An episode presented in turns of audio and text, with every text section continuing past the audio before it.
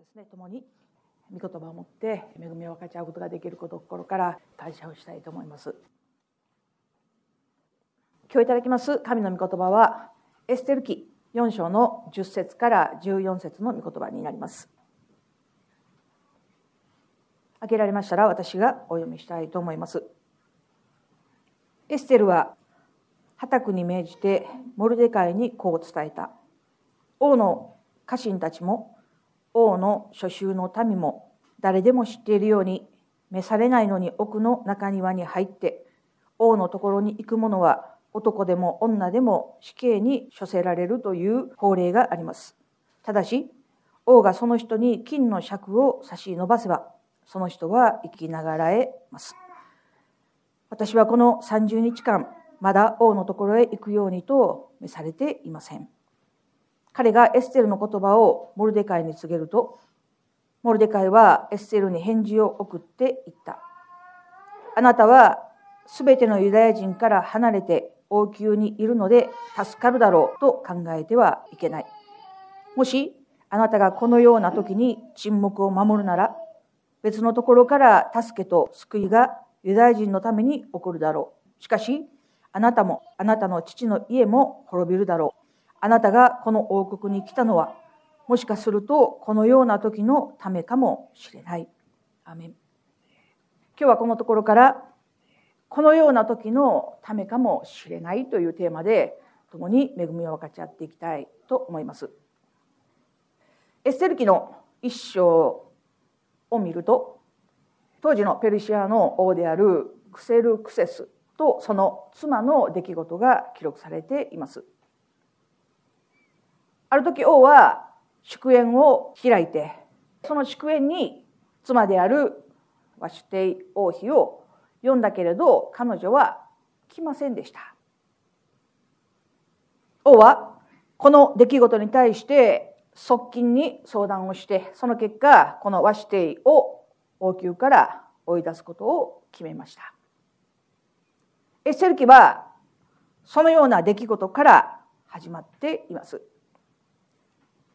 その後、新しい妻を探すために、若くて美しい未婚の女性が集められました。その中にエステルもいました。最終的に王はエステルを見て非常に満足をして、彼女を王妃にしました。そこには大勢の若くて美しい人たちが集められていたと思います。ひょっとしたら何十人、何百人だったのかもしれません。でもその中から王はエステルを選びました。しかしエステルは自分がユダヤ人であるということは決して言うことはありませんでした。当時のユダヤ人がエステルを見てどのように思ったんでしょうかまた彼らの目にはエステルの行動がどのように映ったんでしょうか違法人の地であるバビロンでも自らの信仰を貫いたダニエルと違って彼女は自分がユダヤ人であるということすら表明することができませんでした。血統や家系というものを重んじるユダヤ人にとって異教の王の妻になるということはもはや軽蔑に値するようなことだったのかもしれません。いずれにしてもエステルはさまざまな妥協と不道徳の結果として王妃という地位を得ました。私たちは考えます。私たちは思います。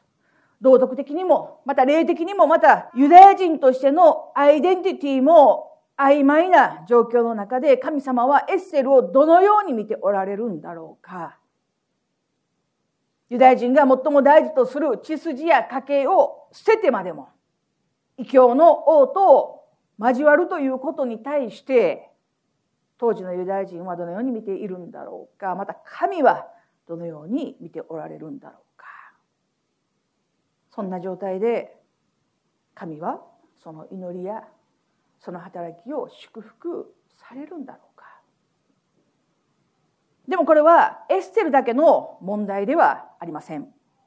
あらゆる面において曖昧な私たちを見て神様はどのように感じておられるでしょうか。そんな状態である私たちの祈りは果たして神様に聞かれているんでしょうか。そんな状態である私たちを通して神様は働いてくださるんだろうか？でも聖書は言います。答えはイエスです。そうです。たとえ私たちがどのような状態であってもその祈りは聞かれています。私たちがどうであれ神様は計画を持っておられます。そして神様がなそうとされることは必ず実現されるということを心から感謝をしたいと思います。当時王の側近であったハマンという人が大きな力を持っていました。王家の中であっても外であっても彼が通ると全ての人々はひれ伏して迎えるということをしていました。でもそんな中でもエステルの育ての親であるモルデカイだけは決して彼にひれ伏そうとはしませんでした。でもそのことがハマンを非常に苛立たせました。自分が通ると全ての人がひれ伏しているのにただ一人モルデカイだけはひれ伏そうとしない。その行為が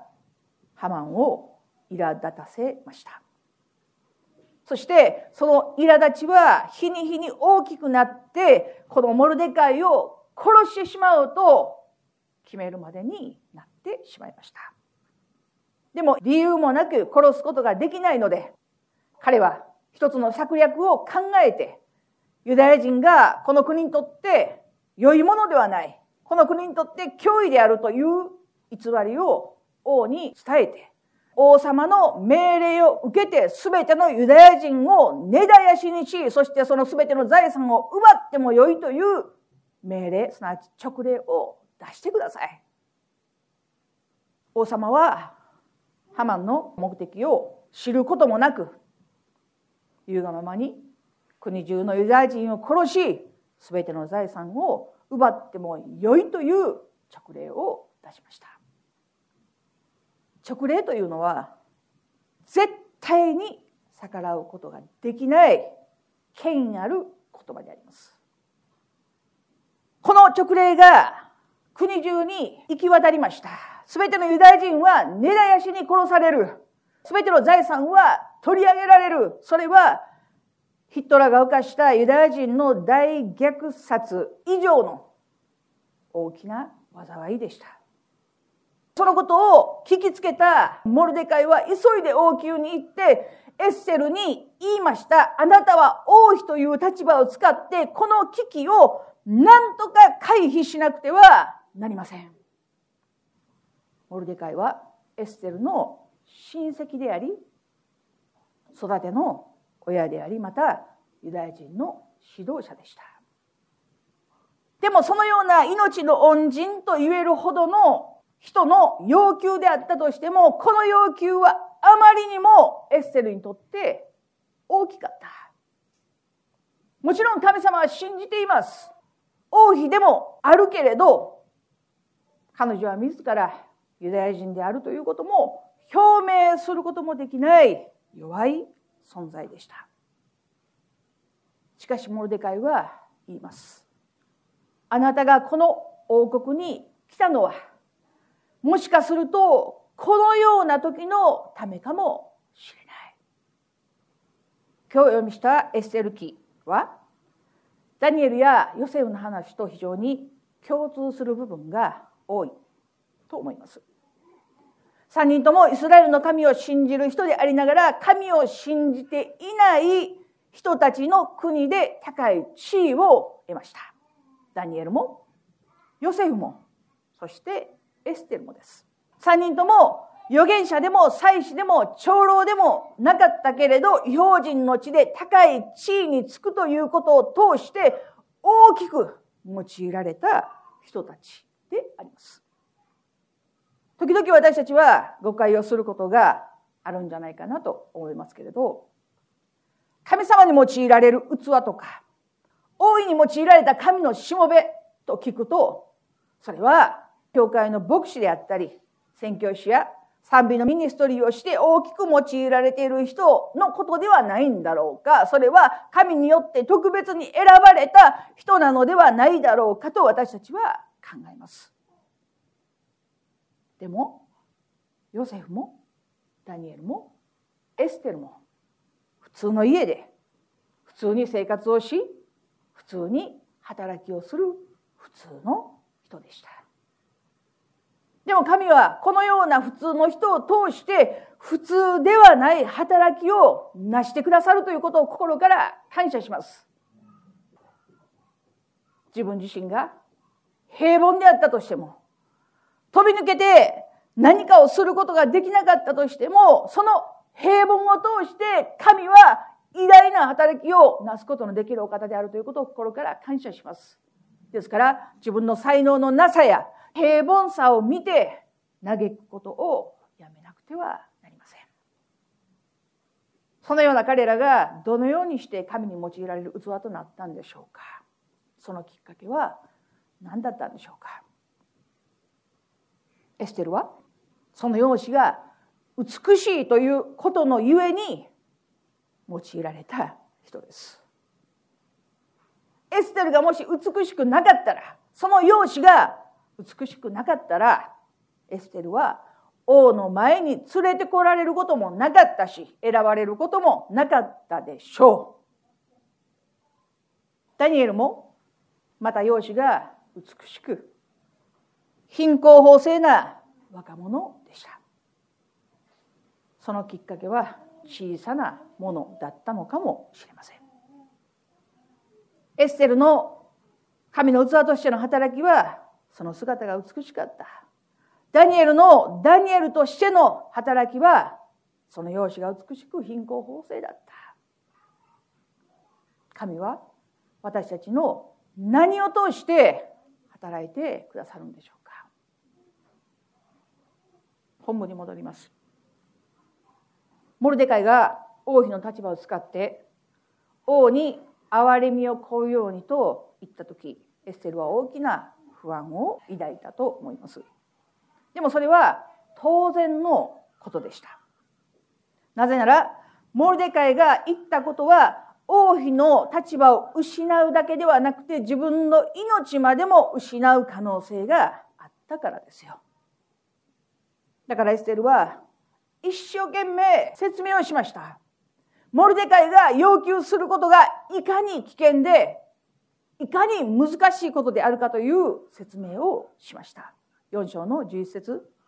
王に呼ばれていないのに、自ら王のところに行くことはできない。それは死刑に処せられると法令で決められていることです。ただし、王がそのものに金の尺を差し伸ばせば、その人は生きながらえます。しかし、私はこの30日間まだ王のところへ行くようにと召されていません一月近く王に呼ばれていないエステルにとって呼ばれてもいないのに王のところに行ってユダヤ人の命のためにお願いをするということは命を絶たれることになる可能性がありましたこの時エステルは全てを失うかもしれない状況に立たされていました。誰によって育ての親であるモルデカイの要求によってです。モルデカイはエステルに要求していることの重みを知らなかったんでしょうか？分からなかったんでしょうか？自分が何を言っているのか？分かっていなかったんでしょうか？決してそうではありません。モルデカイの言葉を聞くと、彼は事の重大さを十分に理解しているということがわかります。4章の13節から14節あなたはすべてのユダヤ人から離れて王宮にいるので助かるだろうと考えてはいけない。もしあなたがこのような時に沈黙を守るなら、別のところから助けと救いがユダヤ人のために起こるだろう。しかし、あなたもあなたの父の家も滅びるだろうあなたがこの王国に来たのはもしかするとこのような時のためかもしれないモルデカイは何を言ったんですか？何を伝えようとしたんですか？よく聞いていただきたい。もしエステルが王妃の立場を失うような危険を犯すならば、すべてを失うかもしれない。でも、もしエステルが王妃の立場を失う危険を犯さないで沈黙を守るならば全てを失うようになるだろうというこ。れは究極の選択です。究極の決断ですよね。もしエステルがモルデカイの要求を受けて王に呼ばれてもいないのに王の前に立ったならば処刑されるかもしれません。でも、金の尺を差し伸ばされて生きながらえることができるかもしれません。でも、モルデカイの要求を拒んで沈黙を守るならば、あなたは必ず全てを失うようになります。前者は少しの可能性があるのかもしれない。生きながらえる道があるのかもしれない。でも、沈黙を守るならば、ユダヤ人のために何もしないならば、あなたは必ず滅びます。あなただけではない、あなたの家も全ても失うことになります。そしてモルデカイは言います。あなたがこの王国に来たのはもしかするとこのような時のためかもしれない。モルデカイが語った「あなたがこの王国に来たのは?」と訳されている本来の意味は「来させられた」ということの意味です。すなわち自分の意思で来たのではなくて誰かの意思によってこのペルシアという国に来させられたんです。そして、来させられたのは、ユダヤ人の危機のためだったのかもしれないよと、オルデカイは言いました。すなわち、エステルが王妃になって王宮に入ったのは、ただ神様の恵みであり、神様のご計画であるということをエステルに強く伝えたかったモルデカイの気持ちがあります確かにエステルは美しかったでもその美貌は自分で得たものではありません今のように自由に顔を作れる時代ではないのでエステルは生まれた時から美しく美貌を持って育ったんでしょうでもそれは自分の力で得たものではありません。王宮に入ることができて、王に気に入られたということも、エステル自身が生み出したものではありません。すべては神によって与えられたものであるということを心から感謝します。私たちは、この事実を自分に置き換えてしっかりと考える必要があると思います。私たちの職場での地位や今の働きが神様の恵みによって与えられたんだと誰かに言われたら私たちは、はい、そうです。その通りですということができるでしょうか。いや、ある人は言うかもしれない自分がどれだけ一生懸命努力して頑張っていい大学に入り、勉強し、働いて同僚よりもいい仕事をしてきたのかこの人は知らないんですね。わからないんですね。自分がどれだけ頑張ってきたのか、この人は何にも分かっていない。と思うでしょうか。でも実際は、すべては私たちの力で得たものは何にもありません。神様から与えられた才能を使って働きをしているんです。誰も彼もがピアノを弾けるわけではありません。練習をして、学校に通って、トレーニングしたら、ピアノを弾くことができるんじゃないんですか？違います。まず続けることが難しい。やり続けることが難しい。やり続けたとしても同じように技術を身につけることができるわけではない。今、ピアノを弾き、コンピューターを触り、すべての働きをしているその才能や賜物は神様によって与えられているということを心から感謝します。ある人はチャンスをものにして今の地位を得たんですという人もいるかもしれない。でもそのチャンスを作り出したのは私たちではなく神様です。誰かに声をかけられて今の仕事に就いたのかもしれない。でもそのように導かれたのは神様です。それは与えられたものですよ。だから私たちの手にある全てのものは神様の恵みであるということを心から感謝します。エステルはモルデカイの言葉を聞いて心が劇的に変えられました。一章二章では内気でおとなしくて自分の安全のためにユダヤ人であることすら言えなかったエステルですけれど反対にモルデカイに指示を出してこのように言いました。16節。行ってスサにいるユダヤ人を皆集め私のために断食してください。3日三晩食べたり飲んだりしないようにしてください。私も私の次女たちも同じように断食します。そのようにした上で法令に背くことですが私は王のところへ参ります。私は死ななければならないのでしたら死にます。エステルは覚悟をしました。彼女の覚悟は死ぬ覚悟です。その覚悟を決めたエッセルを通して神様は偉大な働きを表されました。それは全ユダヤ人が救われただけではなくて、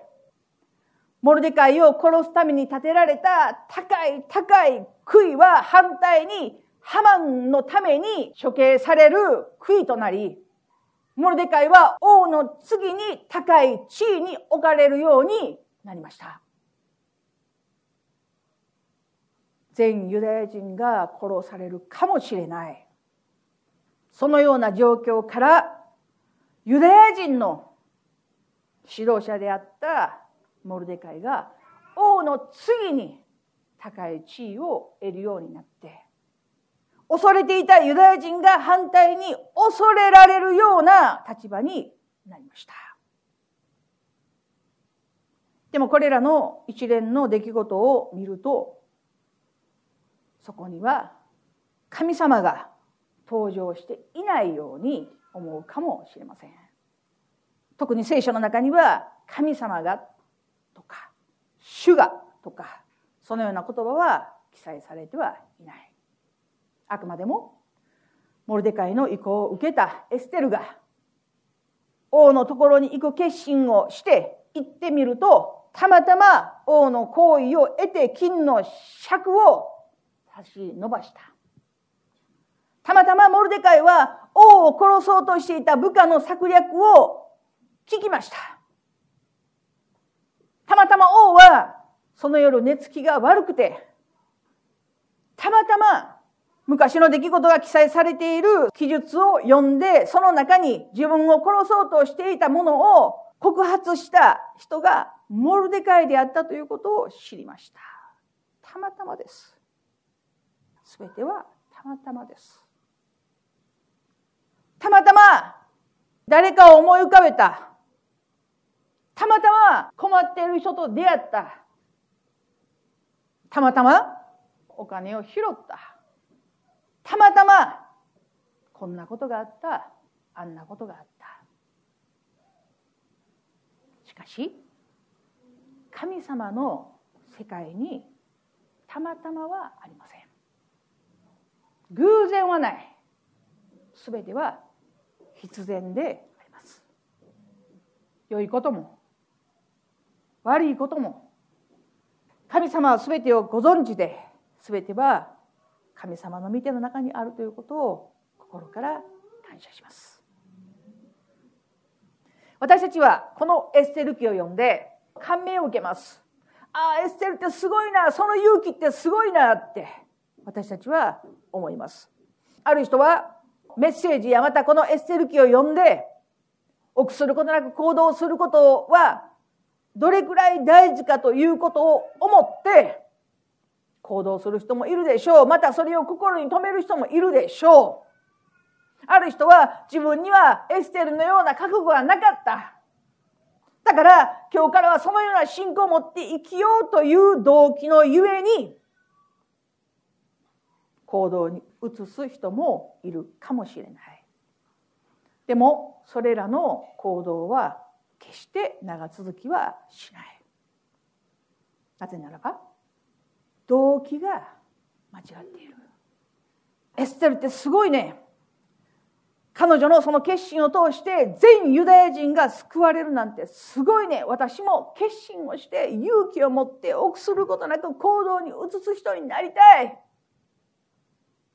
当たり前のことじゃないですか。クリスチャンとして当然のことじゃないですか。でも聖書は言います。それは間違っています。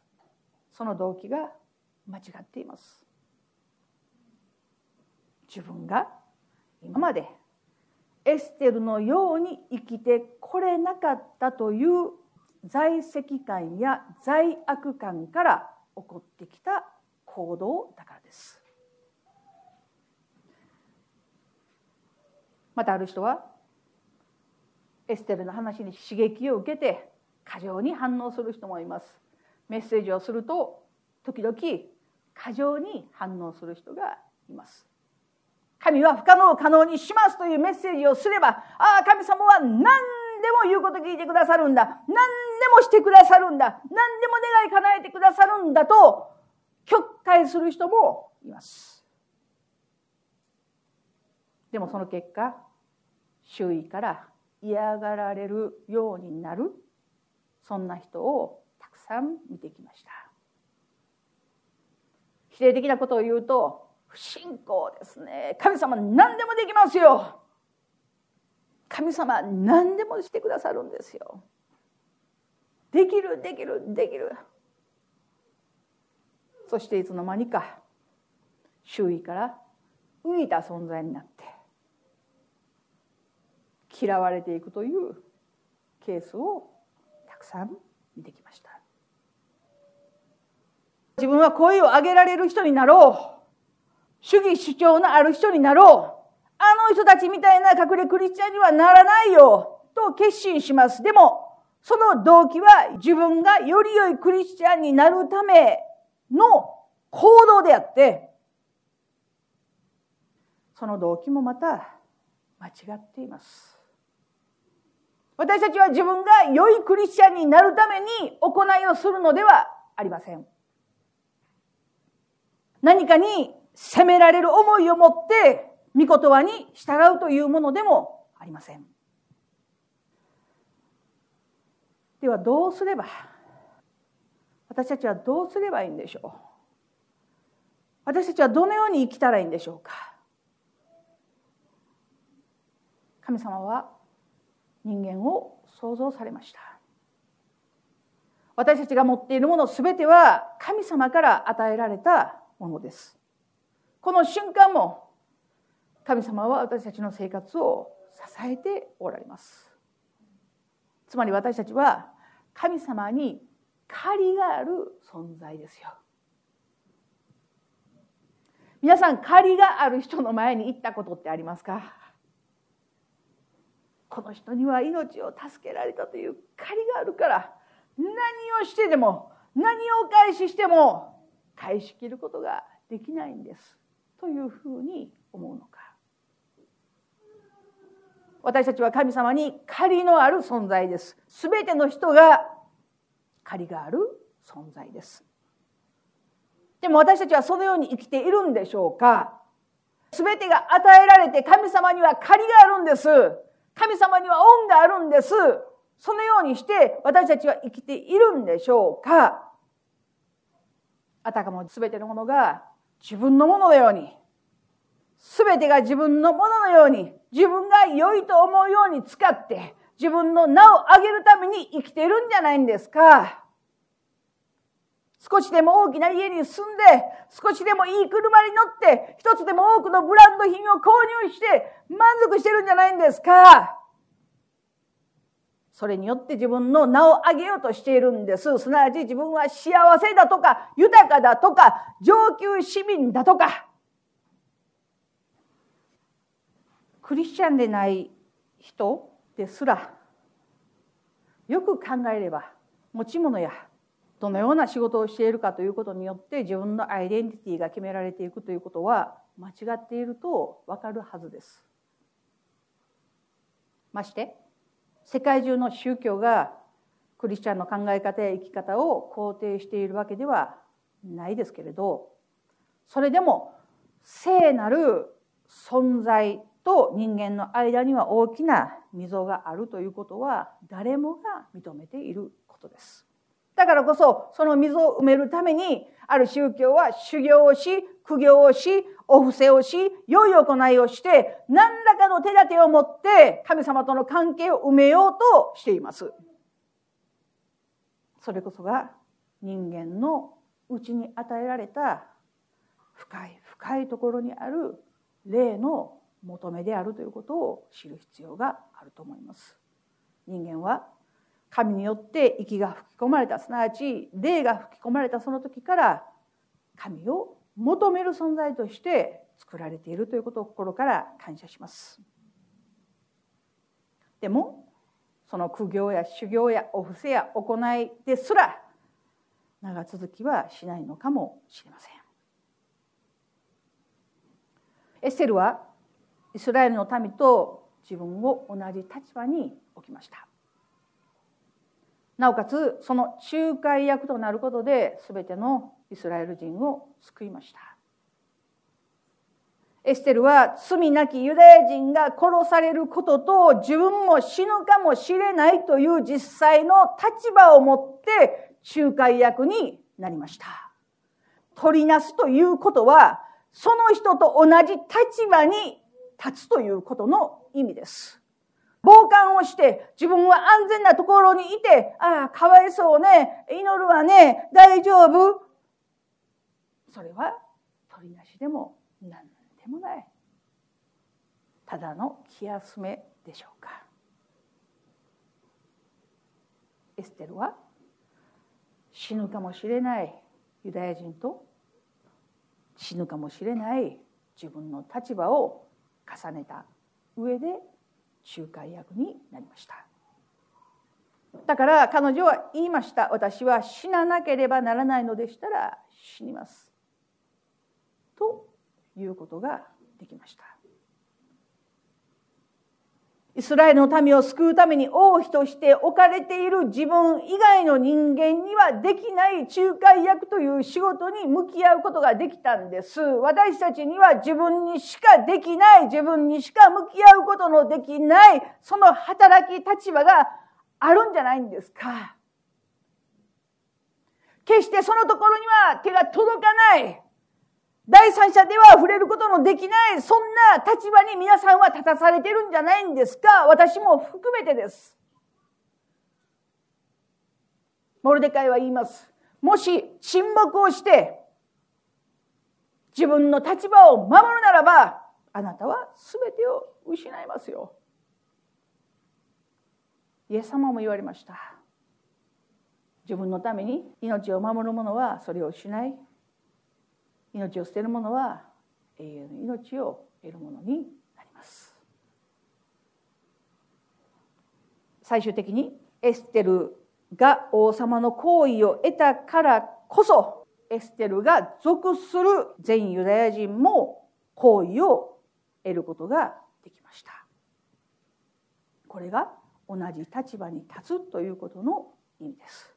これが本当の取りなす者の姿であるということを忘れないでいただきたい。これはイエス様の姿ですよね。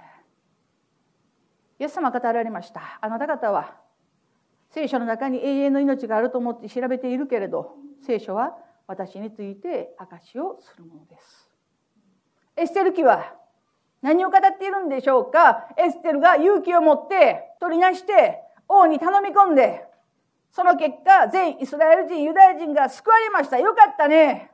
そういう話ではありません。全てはイエス・キリストを指し示しているということを私たちは知らなくてはならないと思うんですけれど。アーメンでしょうか。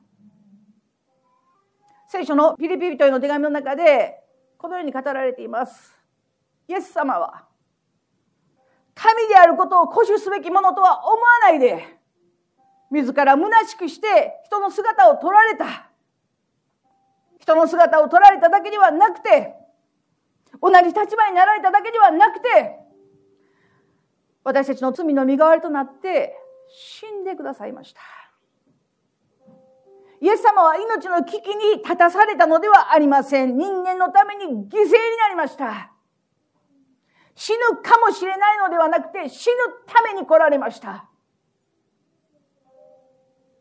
イエス様はもし死ななければならないのでしたら死にますと言われたのではありません。私は十字架にかかって死ぬために来たと言われました。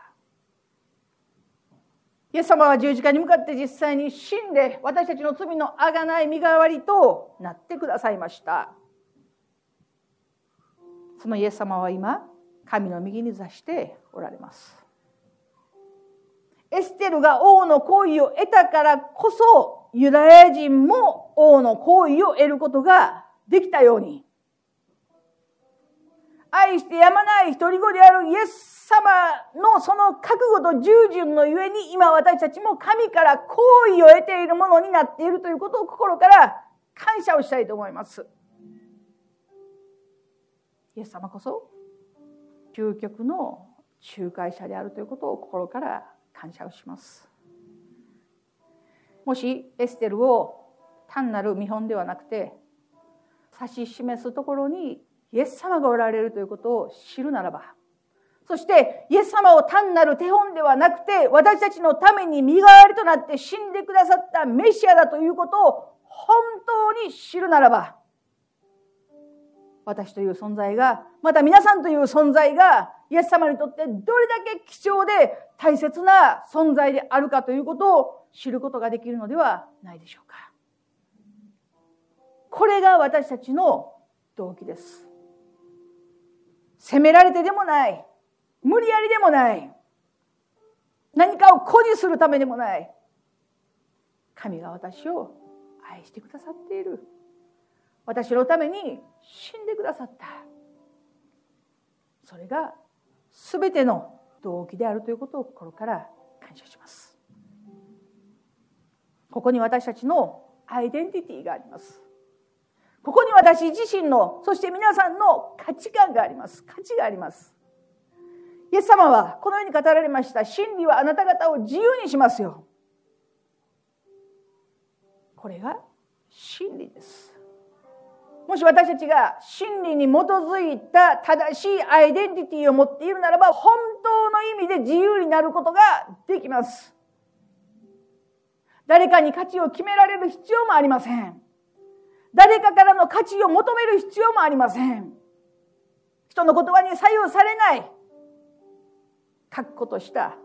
それでいて柔軟なアイデンティティを、価値観を自分自身に持って生きることができるのではないでしょうか。確かにエステルは神様の影響によって王様のもとに行くという行動をとりました。それが神様に対する愛なのか信頼なのか私には分かりません。でも一つ分かることは私たちはエステルよりも多くのことを知っているということです。神様が人の姿をとってこの世界に来られるということをエッセルは知りませんでした。まして人間の罪の身代わりとなって死んで葬られ3日目に蘇って信じる者には永遠の命が与えられるなんてエステルは考えもしませんでした。でも私たちは知っています。聖書を通して世界が始まる前からこの世が終わって永遠の世界がどのようなものであるかということを私たちは知っています。そこに私たちの希望があります。でもその知識も神の国に行くとわずかなものでしかないということがわかるでしょう。エステル記には王妃という言葉が14箇所出てくるけれど彼女がこの決断をしたその後に13回使われていると言います。エステルは自分の名声を得ようとして偉大な人物になったのではありません。私たちも偉大な人になろうとして必死になったからといって偉大になれるわけではありませんそうではなくて天の父に対してあなたの御心が行われますようにと血の汗を流すほどまでに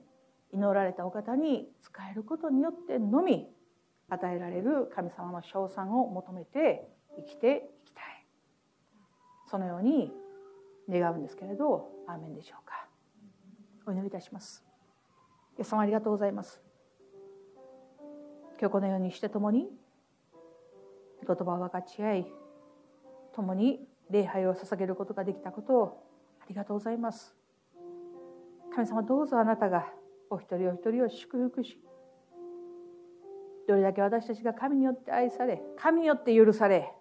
受け入れられているのかということを知ることができるように誰かによって決められた価値ではなく自分自身につけたレッテルではなく本当の神の目から見る価値を持ちながら歩んでいくことができるようにしよう。どうぞ。祝福してくださいますように心からお願いいたします。主の皆をめます。感謝して愛する主イエスキリストの皆によって祈ります。アメン。